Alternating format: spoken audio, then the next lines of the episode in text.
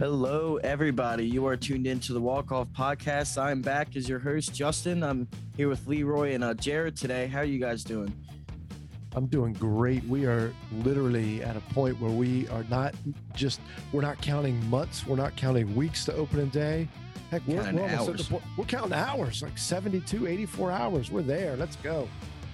Yeah, I'm super excited, just like Leroy. Uh, ready for opening day. Feels like it's been a long month of spring training, but we're finally here.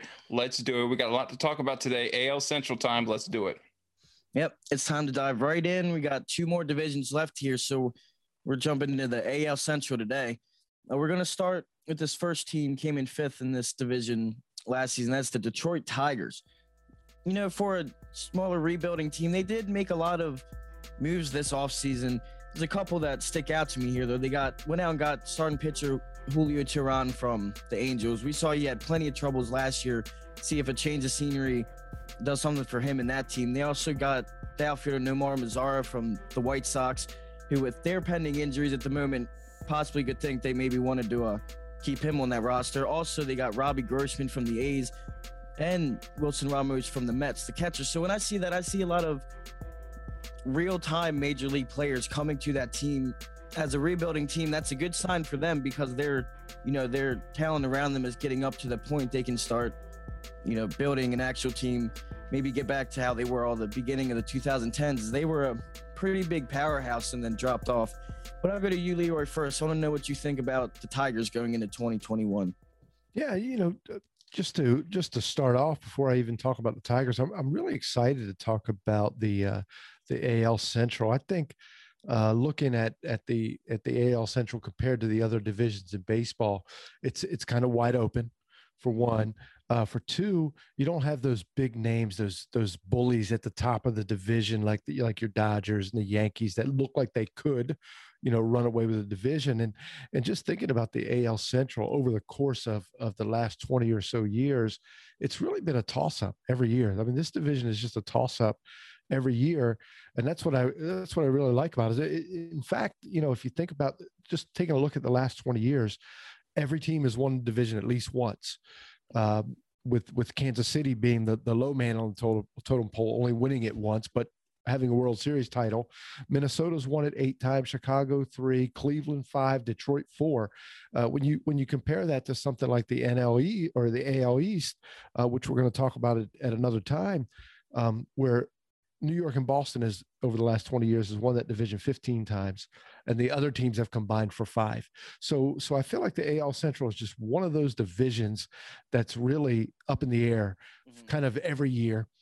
And uh, you know, this year is, is really no different. If you look at fan graphs, the, the teams are kind of bunched up in there uh, together. And you've got teams that are really on uh, different ends of the spectrum. You know, we're going to talk about the Tigers here and Kansas City. We know they're rebuilding, right? Uh, Minnesota and Chicago have have they're they're realizing the fruits of their rebuild, and then you've got Cleveland hanging in there, who looks like they're breaking down. But we'll, we'll talk about that in just a, in just a bit. But you know, talking about the Tigers, right? So they're a rebuilding team. According to MLB.com, they've got the second best farm system in the major leagues. So they're on the they're right there. They're on the cusp, right? Uh, they've got some exciting young players. Uh, Willi Castro is a is a rising Yeah. star. Um, Casey Mize, he's a former number one overall pick, and he and we know he struggled last year with a with a six ninety nine ERA, but um, but you know he could turn it around. Short sample size, so um, you know they've got some young pieces. Uh, it, it- it's not happening for Detroit this year. I mean, it's just not um, they uh, you know just just to tell you they're they're uh, they're sliding Miguel Cabrera in at their at their four spot most likely, and you, you know M- Miguel Cabrera's best days came when Tony La Russa was a manager. Wait a minute, Tony La Russa is a manager. Uh, so, uh, we'll talk about that later. Cabrera, Miguel Cabrera's best days are obviously behind him. You know, over the last four. So this is their four hitter over the last four seasons. His per 162 game average is uh, 267 with 19 home runs. And that's just, that's not getting it done for your four hitter. Uh, when you look at his 2007 to, through 2014, his his glory years, he was hitting 36 home runs per 162 games with a 324 batting average. So you know that just that's just kind of indicative of where the Tigers are. They're just they're, you know they're not there. They've got some young pieces, but honestly, their best young pieces are still in the minors. Um, but uh, they they've got uh, uh, they, they, you know they added a couple pieces, kind of kind of like what you know what our our team the Orioles did. They added some pieces that are just just guys that can fill in in in Grossman and and um, uh, you know Tigers. Yeah, they're they're probably destined to finish last, but uh, but but the future's bright. Second best farm system according to MLB.com. Although you know something interesting, and I don't know if you guys plan to talk about this. There seems to be some some uh, disagreement on where the farm system is because MLB.com does have them ranked second, but Keith Law has them ranked 12th. And he says they're really top heavy. There's not a lot of depth there. So, um, you know, what that tells me is that, you know, when these prospects come up for the Tigers in the next three or four years, that's their time to hit. And then they'll go back into this, uh, this kind of rebuilding system again. Yeah, it's funny you mentioned that, Leroy, because I kind of agree on the the fact that they're a little top heavy. I mean, at the very top, of course, you got Spencer Torkelson, right? Uh, number one overall pick just a few years ago. Then you got Riley Greene, an outfielder, young outfielder, and Matt Manning, uh, starting pitcher. Other than that, I mean, I don't really know as many uh, top prospects in their system. Uh, you know, Casey Mize was brought up, like Leroy mentioned. He pitched last year, kind of struggled. He's going to be making that starting rotation this year. And Tarik, Tarik Skubal is also going to be in that rotation, uh, left-hander, young left-hander. Uh, he looked pretty good uh, in his short sample size, but then you got guys like uh, Matthew Boyd, uh, who seems like he's been there for a long time. He might get dealt at the trade deadline. Um, Jose Urena is making his Tigers debut after a couple rough years with the Marlins. Their bullpen is very uh, underwhelming.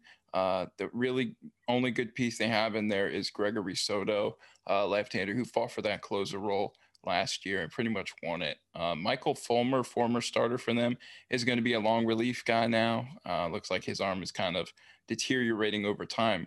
Uh, but yeah, it, it's it's kind of weird because the, the Tigers have a few pieces that look good on paper, right? Jonathan Schoop, our boy from the Orioles, is that second base again this year for them.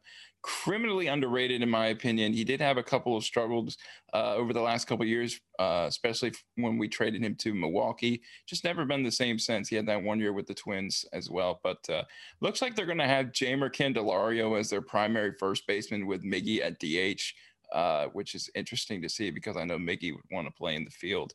Uh, but like Justin said, Willi Castro looks like he's going to be a really good player for them. Uh, shortstop, they can have him and Niko Goodrum fight it out. But then, like Leroy said, you got Robbie Grossman in the outfield. Um, one guy I'm very impressed to see make this club. Akil Baddoo, Rule 5 pick from the Twins, hitting bombs in spring training for them. He'll be in that outfield in that starting lineup. Uh, interesting to see the Tigers here. They're going to be good. I have a feeling in a couple years, right when the Orioles will, and it's going to be like that rivalry all over again, like in 2014. Interesting to see here from the Tigers, but I do expect them to finish last. Yeah, th- this is a cool situation of a rebuild for me because you're. This is not the beginning of the rebuild where you you start to build those pieces. This actually is kind of a spot where they they start are starting to have the pieces come to the majors like Jared said, when you talk about Tarik Skubal and Casey Mize both being in the starting rotation, that's two of their top 100 prospects are fruits of their labor, as Leroy would say, are making it to the majors. So that that means something to me, and that's going to be pretty exciting to see. I think for Tiger fans. Um, I also want to talk about Willi Castro because that kid is just going to be a beast. Like last season, he had 932 OPS, even if it was in a shortened season. Like that's pretty that's pretty good. You can fall off a bit from that and still be really productive. You know, and on a team like the Tigers, that's something you want to build around. So finding a player like that is going to be great. Not to mention he does have a great uh, double play guy next to him in Jonathan Schoop. It'll be nice to see if he can bounce back. And then I do like the move with catcher Wilson Ramos. Obviously, he left the Mets because they were going to go after James McCann, which they did. It's a serviceable catcher that it's going to help the young pitchers um, as well. I mean, you got to remember that someone who caught Jacob DeGrom, aka the best pitcher in baseball. So I do think there's a lot of in- interesting pieces here and a lot of things really to look forward to, especially in that rotation. That's going to be really exciting for Tiger fans. And again, with their farm system is just absolutely loaded. But I do agree with the top heavy. Their top five prospects in the top 100 all come before 37 or earlier, which again is is good because they're higher rated, but there is not much after them. And as we know, just because you're top 37 doesn't mean you're going to be a superstar. So for the Tigers, that's an interesting position. I think again they're going to come in last. Definitely the two teams at the top with the Twins and the um, White Sox. Going to make it tough to win a lot of games when you're playing in that division. But we'll go over to another, I think, really exciting team here, the Kansas City Royals. And this is a team who added just a whole bunch of pieces um, in this offseason. The first one obviously comes to my mind was Hanser Alberto as he left the Orioles, signed a deal there. They also got Greg Holland throwing their bullpen. He's probably going to be their closer coming off of a great year last year. They went and traded for Andrew Benintendi from the Red Sox. Jarrod Dyson comes back on a small deal to bring that speed back. It's a lot of pieces here that I think are going to make the Royals a sleeper team in this division for sure. And we saw before what they were able to do with a little bit. And a lot of the pieces of this team aren't too much different. A lot of homegrown talent. They went out and got a couple pieces they needed. Um, I think that's going to be exciting for them. So I'll go to you, Jared, first. I want to know what you think about the Kansas City Royals. Four words for you boys most exciting bad team. The Royals are actually a pretty exciting team if you look at them on paper. Uh, I'm just going to go through each of their positions really fast. Uh, right field, they're they're uh, scheduled to have Whit Merrifield actually in the outfield this year, which is pretty interesting to me. Uh, of course, we've seen him a lot of second base and, and center field as well, but they're going to slide him into right field with Michael A. Taylor in center and Andrew Benintendi in left field. That's going to be an interesting move to see how Benintendi uh, evolves into that next level of his career uh, outside Boston. Um, of course, not a hitter friendly ballpark, uh, as we know, but I would like to see uh, where uh, this takes Benintendi. Infield is really interesting. Uh, third base, Hunter Dozier, nice power numbers. Just signed a four-year extension there. Adalberto Mondesi, an underrated shortstop, one of the fastest guys in baseball at, at short. And, and second base, Nicky Lopez. Uh, that's kind of where their weak spot is at the moment. First base, they signed Carlos Santana. That was one of the more surprising signings uh, of the offseason, in my opinion. And of course, the catcher, you got the workhorse, Salvador Perez, who also signed there for four more years. Uh, but when you get to the pitching side of things, it's actually not too bad. Uh, in the bullpen, it's like we're back in 2014. We got Wade Davis and Greg Holland in that bullpen again, uh, right, as the setup and closer uh, roles for for the Royals. And you know, uh, they also have some other interesting arms. Scott Barlow is a guy to look after. Um, they're moving Jakob Junis to the bullpen instead of in the rotation because the rotation is actually pretty nice. Uh, Brad Keller, Danny Duffy, Brady Singer, Mike Minor, and Kris Bubic. I mean, that's a pretty solid rotation for a rebuilding team. Um, and it kind of surprised us because we were talking about the Mike Minor signing when it happened. And we were like, why are the Royals giving guys multi year deals and rebuilds, especially like a Mike Minor? Uh, well, it's because they did all these other moves by trading for Benintendi, signing Santana, and extending Dozier and Perez. They're in this for the long haul. Uh, they're they're getting better and better each year, and they are exciting to watch. They they still might lose 90 plus games this year. We don't know that, but they are the most exciting bad team in baseball. Leroy, I don't know if you agree with me, man, but it's kind of interesting to see where the Royals are right now. You know, it's it's funny you say that. I I'm actually going to agree with you. Um, so you know, a couple things. When I when I look at the Royals, I, I compare them to our beloved Orioles, to be quite honest.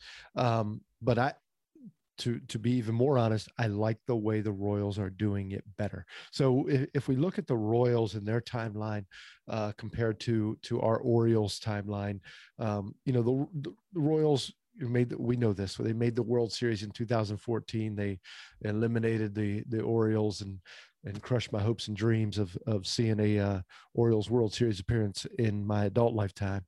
Uh, but then they won the world series in 2015 by 2018 they were in full-blown rebuild mode as were the orioles. So their timeline is is really similar if not almost exactly the same.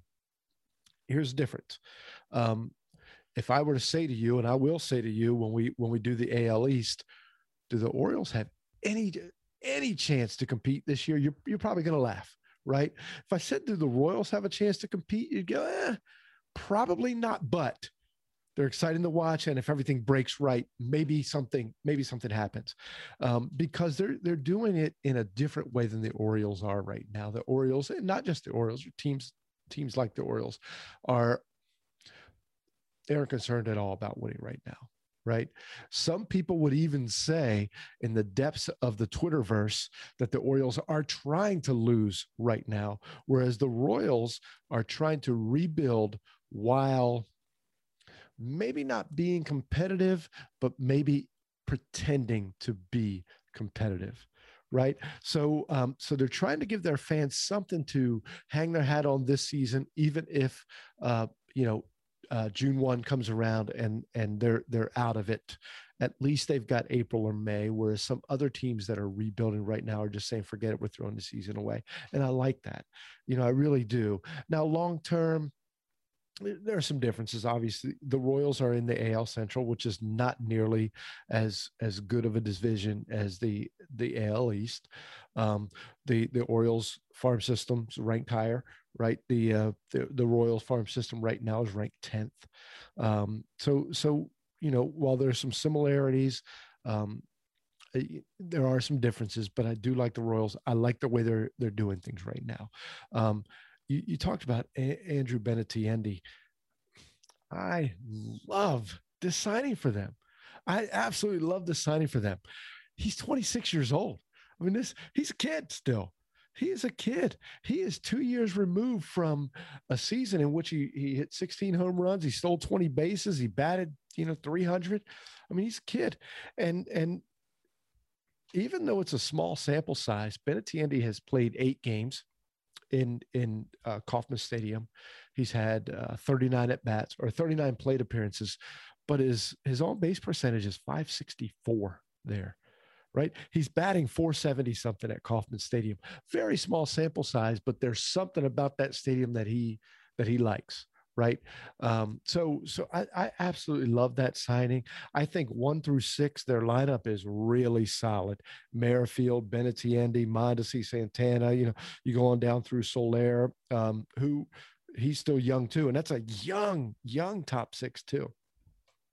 Their bullpen solid. We know that that Kansas City has over the last five, six, seven years and still will value defense. Uh, so their defense is good. The only question mark I had was their starting pitching, and you addressed that, Jared. It's it's not bad for a rebuilding team. It it, it wouldn't blow my mind if they finished ahead of Cleveland this year. Um, I don't expect it, but it wouldn't blow my mind. Uh, you know, I, it wouldn't be absolutely crazy to think they finish with a winning record. Really? Maybe not, but either way, I think in the next two to three years, a little beyond this, this AL Central is going to get really crazy because, you know, Chicago's young, Minnesota's young, uh, Kansas City, you know, here they come, Detroit, here they come. It's going to get really crazy. But I think Kansas City's kind of got a head start uh, a little bit on Detroit, and um, and and could surprise some people this year. Yeah, uh, really quickly, uh, Justin, I'm going to let you go, but really quickly, I want to go back to what Leroy said about the Benintendi deal. It almost seems like the Royals kind of just stole Andrew Benintendi from the Red Sox because the Red Sox got back who? Franchy Cordero. I mean, like for Benintendi, like come on now. I mean, yeah. Benintendi's not going to hit you 40 home runs. He's that's not his style.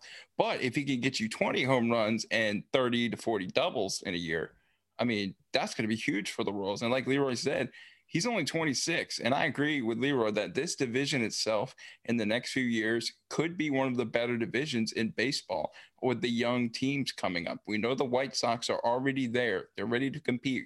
We're going to talk about them later. Uh, the Cleveland Indians might be on the downside of things, but they're getting younger. And we're going to talk about them next. Justin, before we go to the Indians, uh, get your final thoughts on the Royals here. I liked what Leroy said about the way that they're doing the rebuild. Um, it, it is really interesting, and I, I do like it. And when you think of the division they're in, where they don't have a 100 win New York Yankees team ahead of them, that you know by the beginning of April, you you kind of know they're probably going to run away with the division or close to it. They're doing a good job of rebuilding while keeping up with those two teams in their division. And if you look at the White Sox, a lot of what they did is a lot of the building that they're doing here, especially when you look at someone like Andrew Benintendi, like you said, 26 years old, but he was a beast two years ago. Last year, he was injured a little bit, didn't hit very well, but he did not play very much. He's definitely someone that can come in and be that just criminally underrated style that the Royals have always kind of been as long as I can think of them. And a lot of the pieces on their in their lineup are, are going to be that, especially their bullpen. Like that bullpen is going to be really good. I mean, they have Greg Holland again last year, 191 ERA and almost 30 innings. That's you know, that's pretty good. Jesse Hahn threw a 0.52 ERA in almost 20 innings. And I can tell you right now, I don't remember hearing much about that at all last year. They're, just underrated and they're going to stay that way. And that benefits them, in my opinion. And I think they're going to do pretty well in this division. I do think they're going to come above the Indians, you know, before before they get anywhere else. They're I think they'll be third in this division. But they're going to be really exciting to see. A lot more exciting than a lot of uh the rebuilding teams we've seen around the league. Leroy, you want to go? You have something yeah, to. Yeah, you look you like know, you have something to say. You hit on it right there. Um, the Royals and the Rays do this too.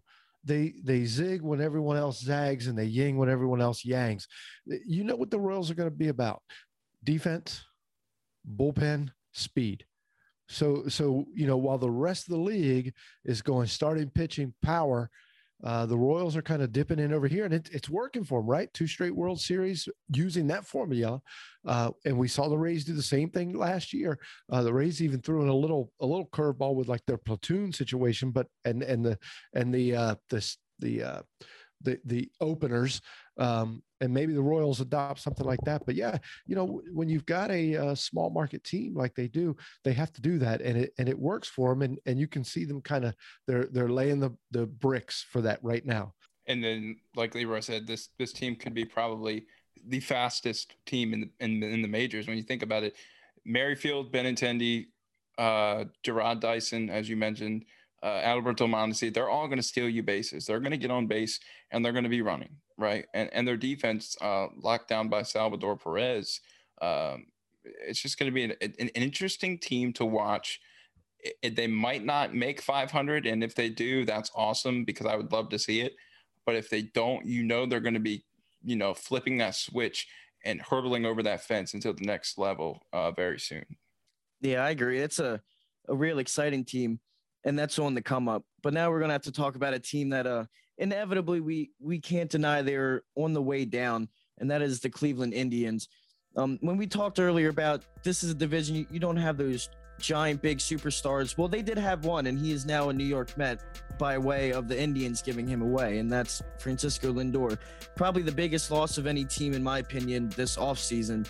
It's just not not a guy you can replace. You know, you, can do all you want, bring in whoever you want. They got Andres Gimenez, Andre Gimenez from the Mets and replace. He'll start at shortstop. See Francisco Lindor, like absolutely not. Like, there's no one else in the league like Francisco Lindor. So it is pretty sad to see for the Indians going into this season. I mean, we experienced it somewhat with the Orioles in 2018, watching Manny go to the Dodgers and Schoop go to Milwaukee and Kevin Gausman and basically everyone we were watching for years, just like these Indian fans. So it's going to be a tough year for the Indians. They did bring in, you know, some pieces to help them out. They brought in guy from the division, Eddie Rosario. Most likely is going to start out there in the outfield for the Indians. Still a decent hitter. They had a pretty good season last year. I think he hit like 13 home runs still.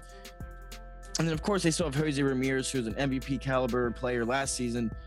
Um, every team has like that one player that's their guy. You know, this is their guy for the Indians. Despite I know he has some off the field issues, I believe, but he is still a good player. Last season, he hit 292. He had, I think it was like over 900 OPS. It's just absolutely insane. Whether that's 60 games or not, you know, you're going to help your team out if you're if you're playing like that. So I'll go you, Leroy, first. I want to know what you think about um think about the Indians here. This is going to be good. Just uh, saying, guys. the, you know, I, you must have seen me shaking my head here. You, the Indians just they drive me so drive me insane. So so the Indians have a team last year that's competing to win the division. They make the playoffs, of course, early exit. Um, so what do you do in the offseason, right? You, you're a young team, you're in the playoffs, you add pieces, right? You add pieces to complement your weaknesses. No, that's not what we do if we're the Cleveland Indians. We get rid of our best young player, the man that could uh, be the face of Cleveland Indians, the face of Cleveland. You know, LeBron's gone. He could have been the face of Cleveland, and they got rid of him. And and and not just him. I mean, Carrasco, Santana. I mean, they're all gone. When when you've got a team that's competitive in a weak division, one of either one of two things are happening right here uh, in Cleveland. Either the Cleveland the Cleveland Indians uh, brass thinks they're going to be the Tampa Bay Rays and get rid of guys just in time, bring in prospects, build them, and make a World Series. That's probably not the answer as to what they're thinking. Or they've decided to line their wallets instead of winning a championship. And it just stinks for Cleveland because it is a it is such a tortured fan base. And they've got this team. They're on the rise. They're young. Their farm system's 13th. It's not terrible. It's not terrible when you've got a Lindor, you know, you've got a Bieber. And, and they just decided to just dismantle it. I have no idea what the hell they're doing. They're, they're literally just trying to tear down this team um, on what is is nothing but a salary dump and you know we can we can talk all we want about uh, you know the inequities in the uh, major league baseball uh, financial system and there are a ton we know this we've we've talked about it on this show but that's not what's happening here because Cle- you know Cleveland's got the money they've just chosen to to to pocket their money over paying their stars and uh, it's just a shame. So now you've got Lindor uh, headed off to New York. He's gonna he's gonna become a superstar, right? If if the Mets do this right, if Major League Baseball does this right, um, he he's a superstar. In two years, he's he's practically a household name when it comes to baseball players. The team. So so let's talk about the team. Uh, you know, I I don't know. They're they're eh. You know, that's that's just what they are. Um, the they could have gone one of two ways. When we hit, uh, uh, when they made the trade last year, uh, when they traded their pitcher last year, um, uh, Mike Clevinger. Thank you. When they traded Clevinger, the day before they traded Clevinger, they could have gone one of two ways. They could have built a, a, super team with a with a pitching staff of Clevinger, Bieber, Plesac as your top three. Triston McKenzie coming up as a top prospect. I mean, you've got a stud pitching staff there, with a lineup that featured Lindor, Carrasco, Santana, with some young guys coming up. So they could have gone that direction and built a team that could have competed for a championship, or they could have gone the teardown mode, and they chose teardown. I, you know, I I can't explain it. I feel bad for the fans in Cleveland. Um, it's it's just a shame. If you want to name a disappointing team for the next year and even after that, it would be the Cleveland Indians. I mean, I don't know, like Leroy, I don't I don't really know and or understand what they're doing. I mean, they in 2016 they were in the World Series up three games to one. I mean, they were that close. The crowd was crazy at Progressive Field um, and just after that, it's just been early playoff eliminations. Um, you had the best shortstop in in the game, uh, but you just didn't want to pay him the 300 mil. And I, and I get it, 300 mil is a lot, but you see so many stars in today's MLB getting this crazy amount of money with really no luxury tax, by the way. Um, but Cleveland, you got a, l- a little bit of a rocky road ahead of you. I wouldn't be surprised if we see Cleveland totally dump everything and rebuild this year. I, at the trade deadline, I, if I was Cleveland, if I was truly focused on a rebuild, I would trade Jose Ramirez. That would be my first move to get a bunch of prospects back. Shane Bieber might not be there either. I, I, I might keep Zach Plesac just because he's still younger. I get Shane's young too, but he has a lot of value going on for him right now. Um, and in the next few years, they're going to change their name. They're not going to be the Cleveland Indians anymore. We forgot about that. Whether you like it or not, their name is not going to be the Cleveland Indians. They're going to be a whole different team. So why not restart and rebuild right now and get a new face, get a new fresh start, a new look, and just start over? We've seen it so many times, but there's no other way to describe it because if, if you're getting, getting rid of a top 10 player in the game, uh, that's that's saying something. So I'm with Leroy. I'm kind of confused on this team. They did get Eddie Rosario. It's almost like they're, pardon my French, but they're half-assing it. They're getting Eddie Rosario. They're getting Amed Rosario. They're getting um, Franmil Reyes is back. I mean, like, okay, but where's the superstar other than Ramirez, right? And, and Ramirez is always the second superstar because Lindor was the first. and now he's he's the first. So I'm confused about Cleveland. They could either be second place in the division, third place, or they could be dead last by the end of it. Yeah. I, you know, I don't know where they end up this year, but I think in two to three years they're at the bottom. What, um, and I think that's that's pretty clear. You know, they didn't want to play, pay Lindor three hundred million dollars. That's so that's a that's a lot of money, right? But the team is worth 1.15 billion. The Dolans bought this team for $323,000 in 2000. They've made 800 million dollars on this team. They could have spent it wasn't that they couldn't.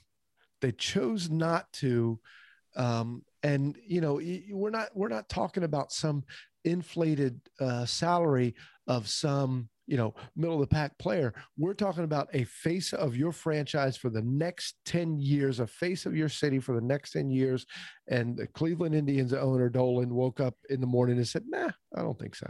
I, am glad you said that, Leroy, because it, it, it's we're seeing it with the New York Mets. Steve Cohen, their new owner they're going on a spending spree this offseason. They got Lindor, and they're probably going to sign him to a $300 million plus deal. They got James McCann. Uh, they got DeGrom pretty much locked up. They're going to fight for Conforto and Syndergaard. And Steve Cohen is basically saying, yeah, we're, we're, we're going to win and we're going to compete for the next how, however many years. And Steve Cohen, we all know he is super rich. It, there, there's no doubt about it and he's investing as much of him as the team is into their players. And I like that. I like that he's involved with that kind of thing.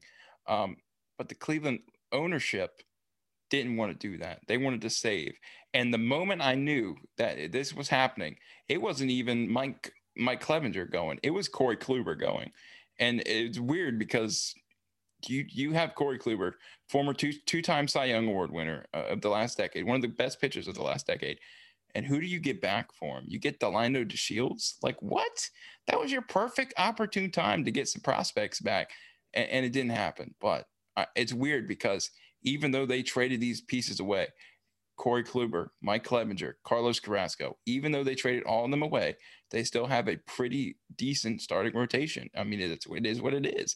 And with a, a, a, a pitcher who could be a, a, top three guy in baseball in the next few years. So it, it's just, Leroy, I don't know how other to uh, another way to describe it other than weird slash disappointment from them. I mean, it's. I, I think it was a Dolan that ran the Mets into the ground. So, and you know, being Orioles fans, we know all about. Um, I don't want to say bad ownership, but bad ownership. And this is this is this this is it. I mean, this is it. It just seems it just seems odd. I know fans in Cleveland are are screaming for you know for the Dolans to sell the team, and uh, you know it, it, wouldn't be bad for baseball. That that Cleveland fan base, no matter what sport is, the Cleveland fan base is awesome, and they deserve better than than what's going on right here. Yeah, and, and you're right, Leroy. Uh, thankfully, they have the Browns coming up in the right direction because if they didn't, th- th- this poor city. I mean, Cleveland Cavaliers are rebuilding themselves. Uh, just a weird, disappointing situation going on. And Justin, I know we got to get your opinion on this, and and you know this might be a longer episode for the heck of it, but we just we have to say what we feel right on this podcast. We're brutally honest. So, Justin, I want to hear your thoughts on it.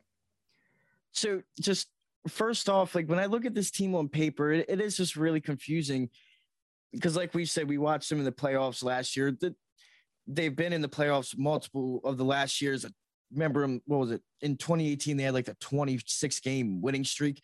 I, I've never seen a team just, it's like their ownership is throwing in the white flag. It's not even so much they're losing these pieces and beginning to lose these ball games. It's just like, okay, we we don't feel like doing this anymore. And like you said, Jared, about half-assing it, it that's kind of what it looks like. And for the fan, that has to be very, very frustrating because there's really no way to tell which way this team is going to go. Heaven forbid they come out and maybe just start slow and by July they're under 500, then you can just see all these people just getting shipped. And that's the issue. And if after watch, watching Francisco Lindor getting traded is is one thing, but then to watch if you're going to see Jose Ramirez or Shane Bieber, or Zach Plesac just get shipped like that, which very well could be a thing if they're not doing well by the trade deadline. I think when we talk about the Royals doing things right, this is a team just doing, you know, everything completely wrong.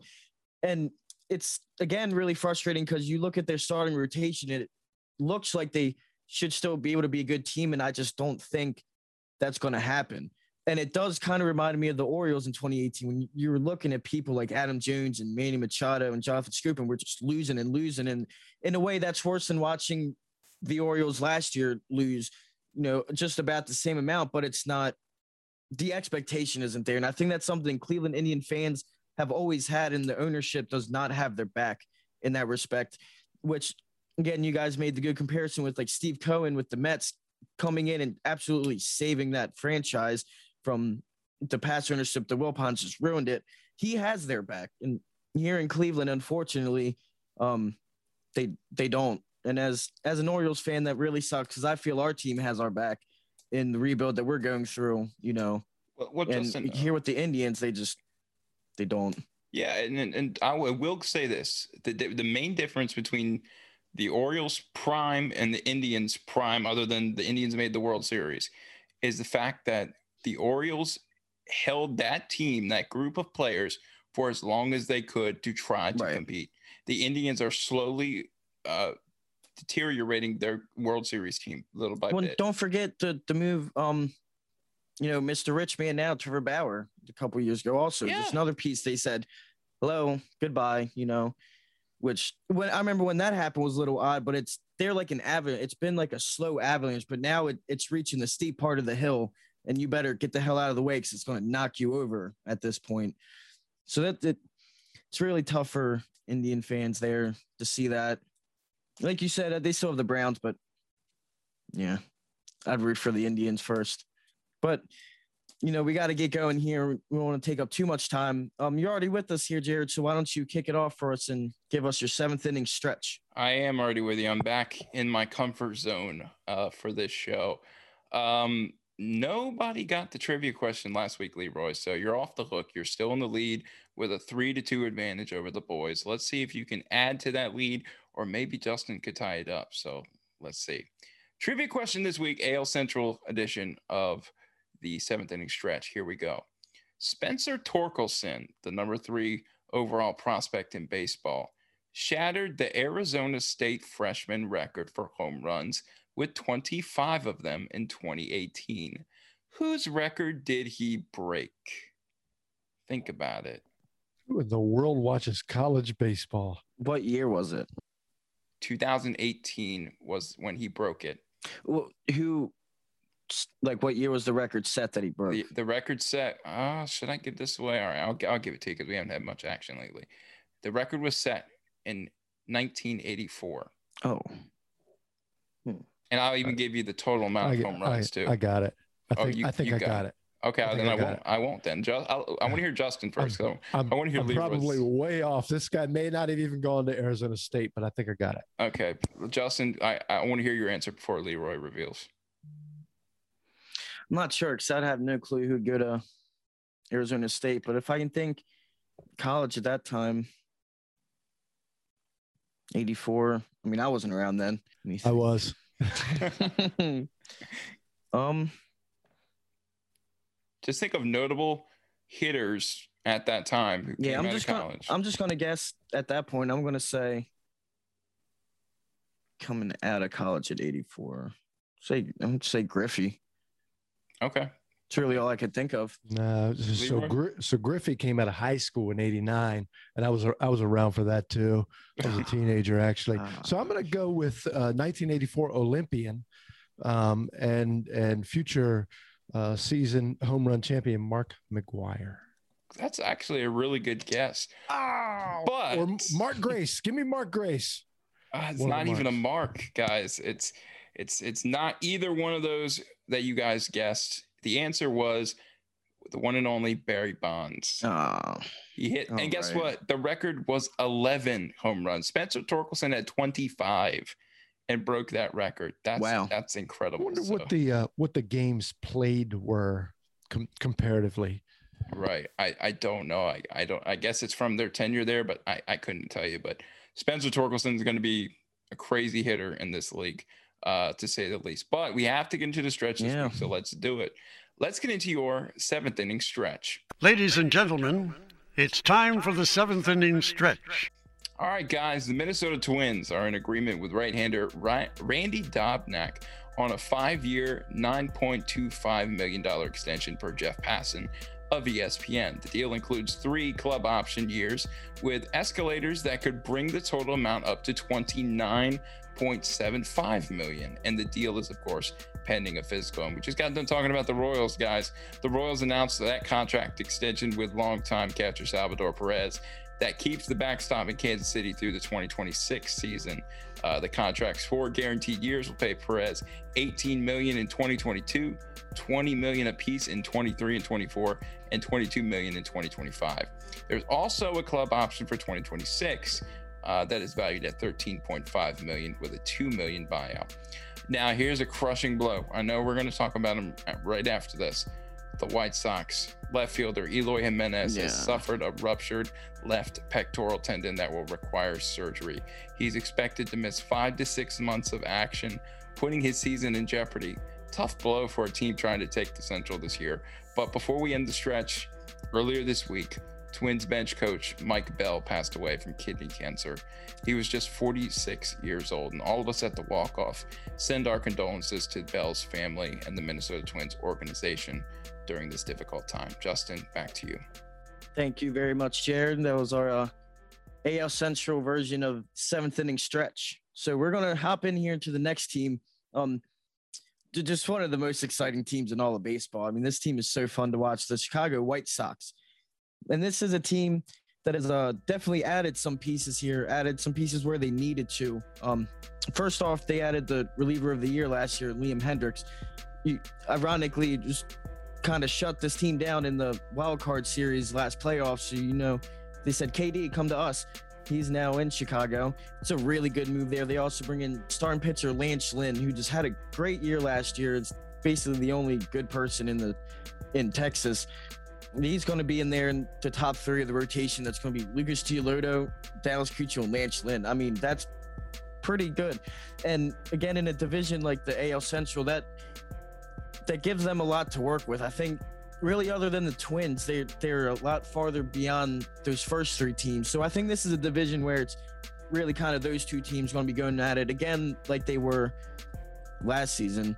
And their lineup is just awesome. It does really suck. Eloy Jimenez could miss the whole season. He's a guy I really liked last year and as he was coming up.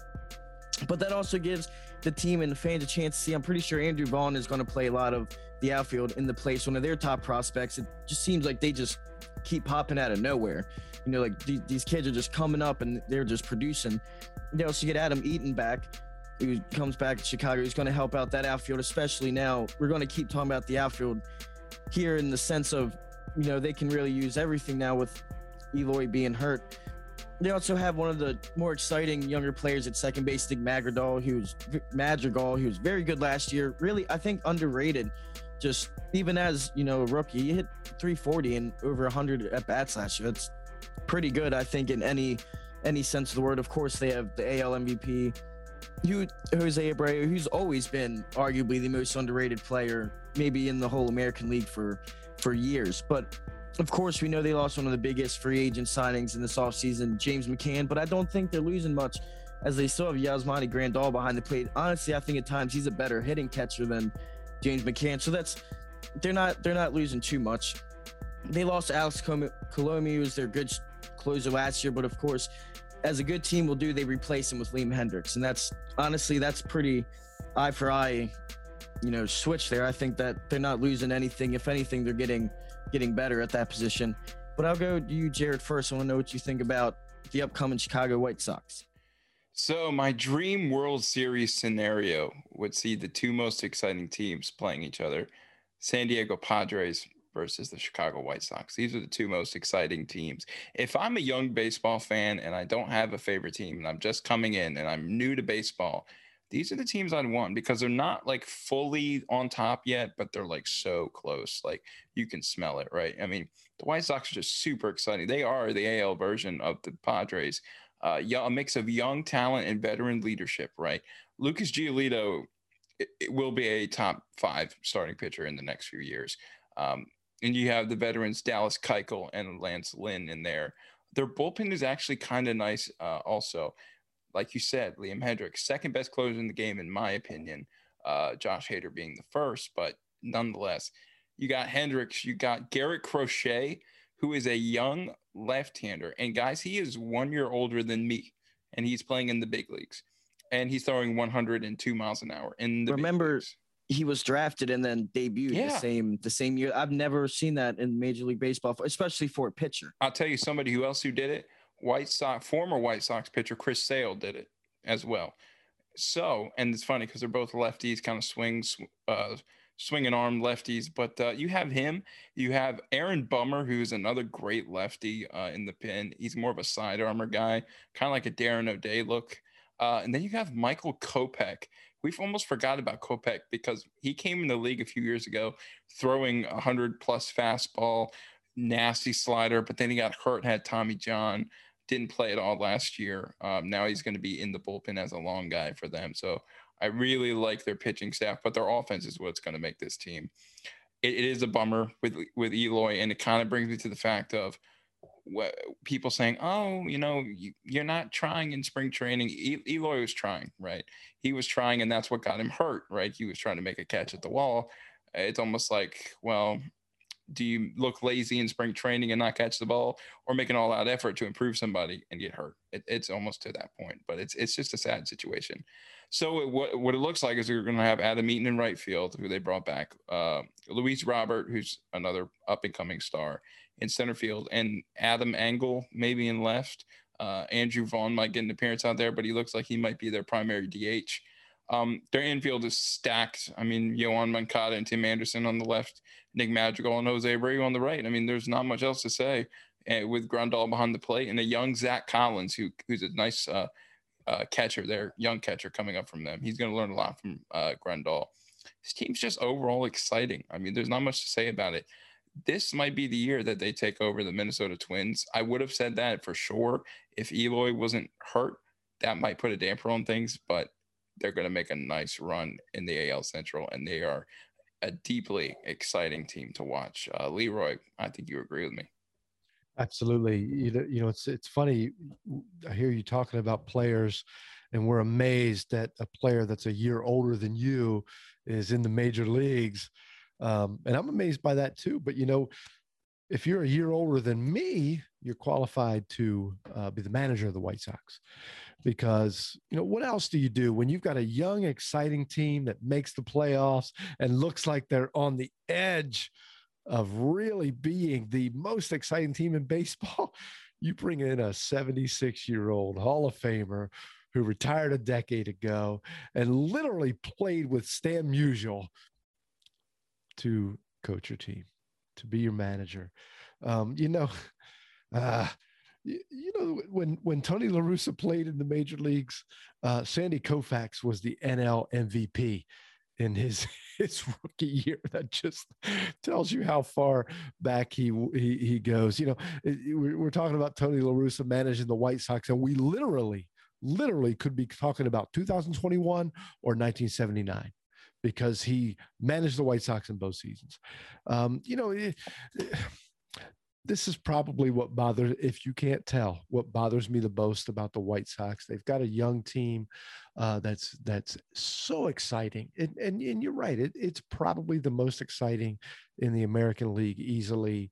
Um, and you know they get bounced early in a shortened year in a year that that we're you know we're battling a pandemic and they fire their young manager.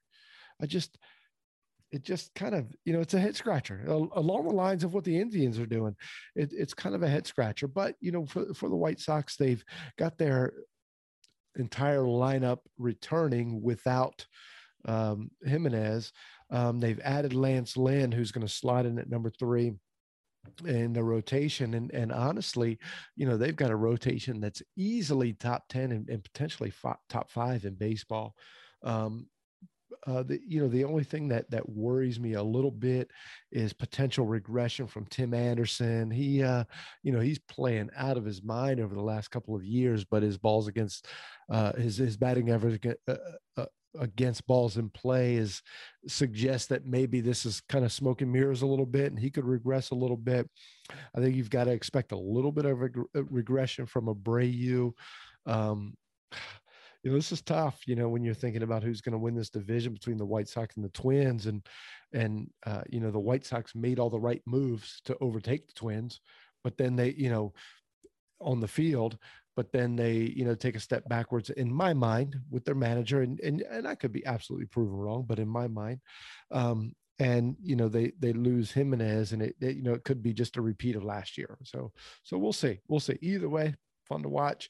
I can't wait to watch them. You know, I I, I love uh, um, I love when the some of these teams that were really good and competitive when I was younger. I love seeing them come back. Like, you know, I, I, remember sitting and watching the White Sox in those red, white, and blue uniforms play the Orioles in the AL Championship Series back in '83.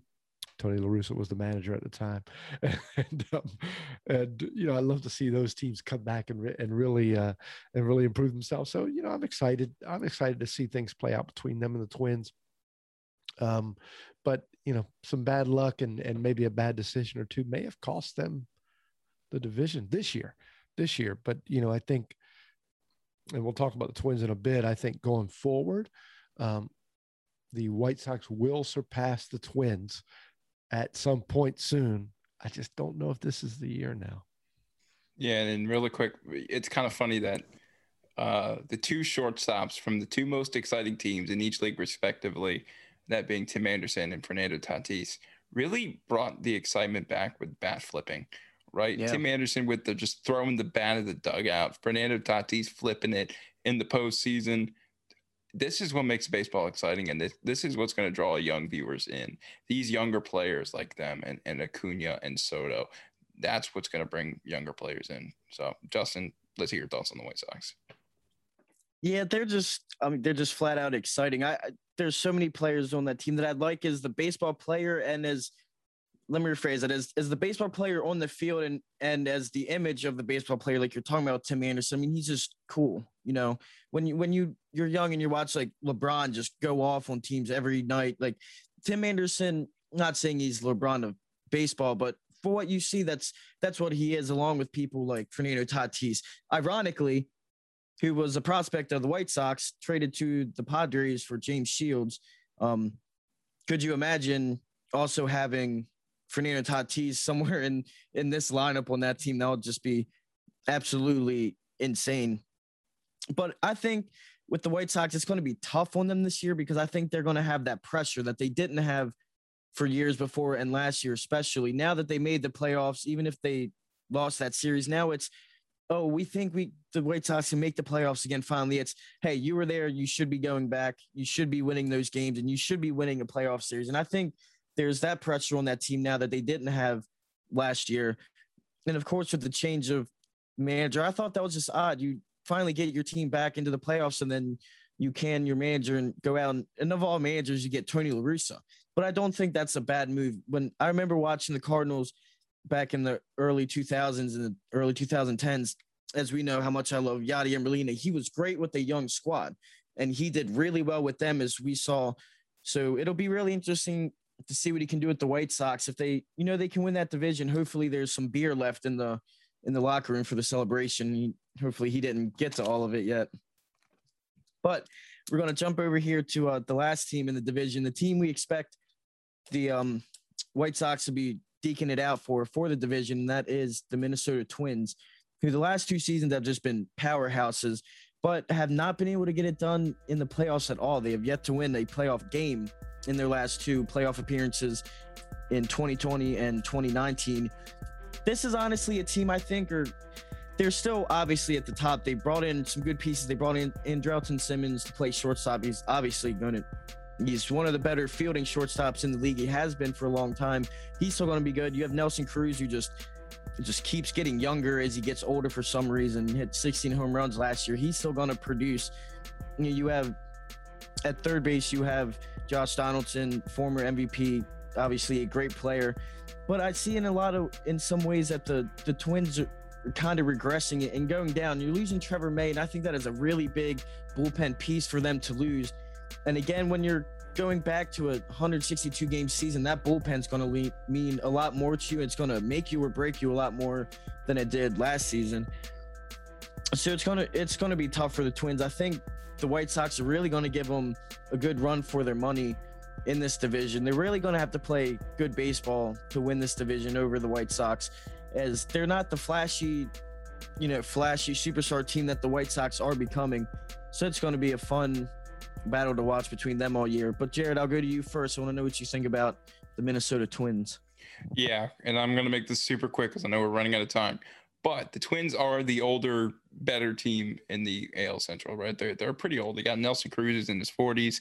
Josh Donaldson is almost 40. It's hard to believe he is, but um, yeah, I, I mean, this team is going to be good all around. I just think the fact that they haven't won a postseason series in like what 17 years or something like that. It's baffling to me because you won the division like the last two years, can't get it done. I understand you're facing the Yankees, uh, you're facing the Astros, but you really need to get that step forward. Uh, and this is the time to do that because we know as Oriole fans, we never made it to the World Series in our recent run.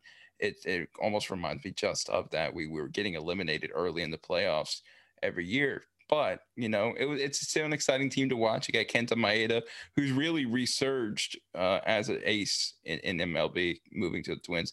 You got young young starter Jose Berrios as well.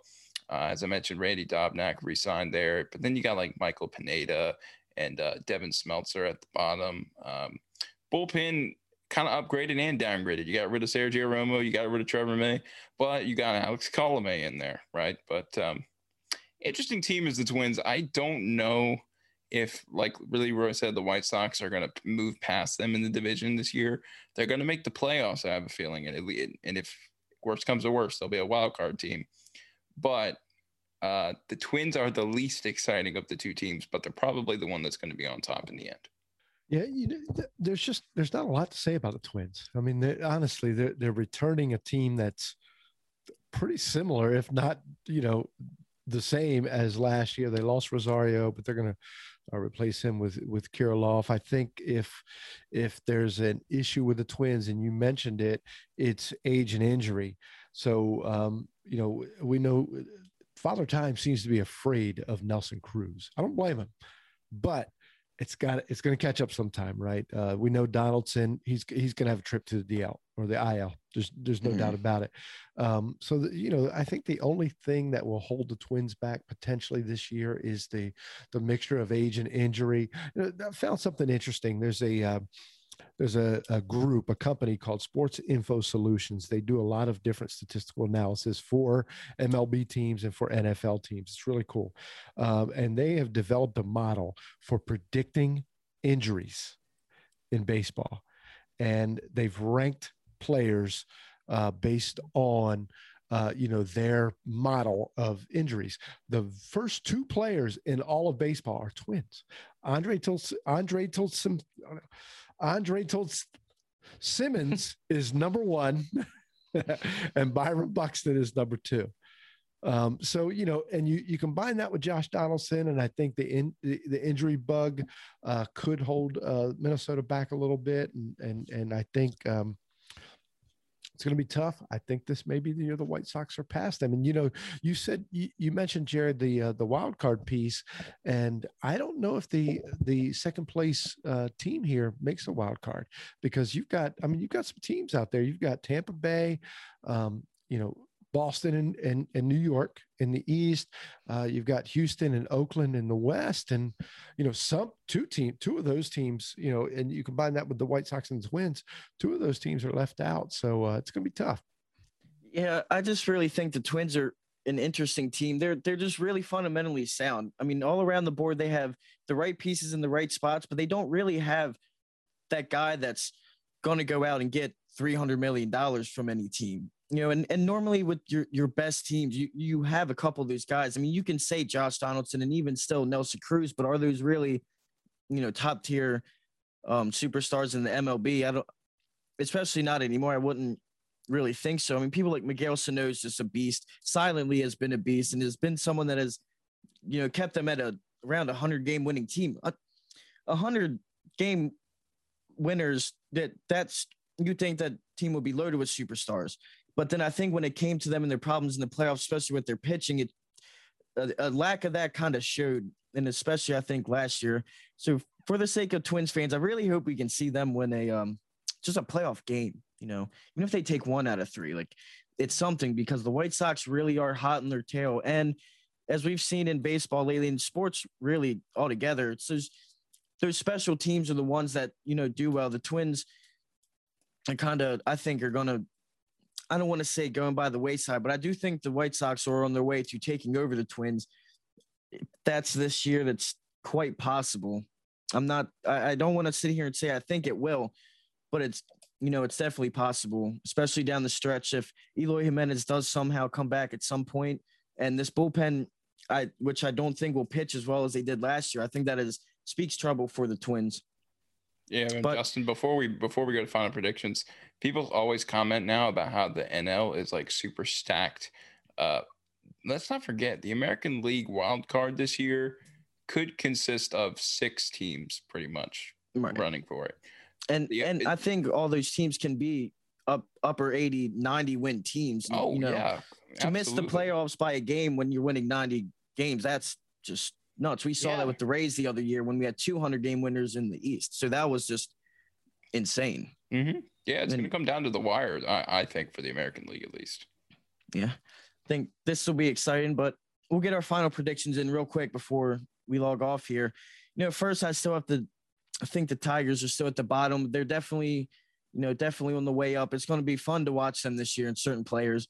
But I do have the Indians are going to come in fourth. I think, like Leroy's saying, they're just on the way down. It's going to be real curious to see which way they go. I do think if they start out slow, they'll definitely come in fourth because you're going to see a fire sale, in my opinion. And then you're going to have the Royals in there at third. I do think they can end there around 500. You know, I think they'll excite and surprise some people. And I'm, I'll be, I'll be ballsy. I, I think the Twins are going to drop it. I think the White Sox are going to be able to go down the stretch and, you know, definitely play well. I do think the Twins will come in second. I think the White Sox will come in first, not by much though. And then at that point, it's going to be curious to see if that second spot's going to be good enough for the wild card. But we shall see in a few months. So Leroy, I'll see what your uh, final predictions are for this division. Yeah, mine, mine are exactly the same as yours, Justin. I think Tigers come in last. I think the Indians are on their their sinking stone. They're on their way down. So fourth this year, maybe even fifth next year and beyond. And then uh, Kansas City, I just feel like they're going to surprise people. I, I, like what they're doing. Um, I the White Sox and the Twins, it may come down to to the last week of the season with these guys, and you know potentially Jimenez is back at that time potentially. So um, you know, I think the White Sox they they pull it out. Um, you know, Tony La is, you know, he mixes his magic magic dust in there, you know, pulls it back from 79 and mixes it in there and, and gets it done. I I'm actually agreeing with you guys. I mean, there's no really difference here. Tigers, Cleveland. I, I my bold prediction is that Cleveland's gonna have a fire sale at the deadline. I just you, if you're going to go, you're going to go 100%. Uh, Kansas City finish around 80 wins, maybe go 81 and 81, something like that. Uh, I'm to go with you guys with the White Sox. I'm all up on them. Twins are to finish in second. Chicago's finally to take it back. And I have a feeling that with that starting rotation, they could make a deep run in the postseason. So there you have it. That's my final predictions. Yeah, so there, there you guys have it. A very curious division here in the AL Central. But for next episode, we got our last division for you. So make sure you want to tune in for that. It's going to be the AL East. So we will see you for that next time. But at least for today, it is time to walk it off.